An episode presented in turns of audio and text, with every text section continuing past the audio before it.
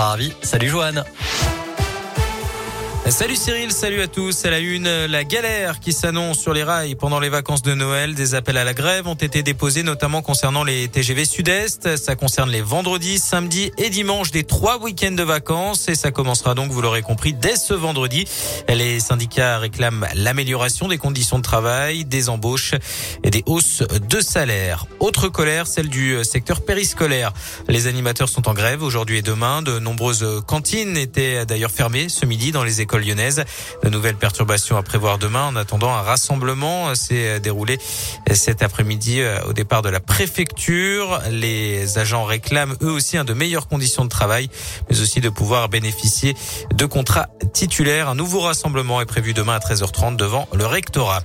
Dans l'actu également, l'épidémie de Covid, 130 cas du variant Omicron détectés en France, selon le porte-parole du gouvernement Gabriel Attal. Au niveau de la vaccination, dernier jour pour recevoir la dose de rappel pour les plus de 65 ans. Dans le cas contraire, leur passe sanitaire sera désactivé à partir de demain. Notez que le vaccinodrome du centre commercial de la Part-Dieu reprendra du service à partir de demain et jusqu'au 8 janvier. De son côté, Pfizer annonce des résultats encourageants pour sa fameuse pilule anti-Covid. Le groupe pharmaceutique annonce qu'elle réduit les hospitalisations et les décès de 90% pour les personnes à risque les premiers jours suivant l'apparition des symptômes.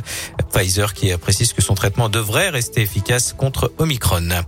Le coup de gueule de Grégory Doucet hier lors du conseil de la métropole de Lyon. Le maire de Lyon a repris des présidents de groupes d'opposition qui bavardaient alors qu'une élue présentait un rapport sur l'égalité femmes-hommes. Parler fort quand des femmes prennent la parole, je trouve ça insultant, a-t-il notamment déclaré, appelant à plus de tenue. Vous retrouvez d'ailleurs la vidéo sur Radioscoop.com.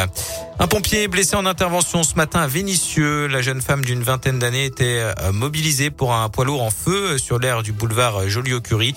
Elle a fait une chute d'environ 4 mètres dans des circonstances encore inconnues. La victime était consciente au moment de son transport vers l'hôpital Édouard Herriot.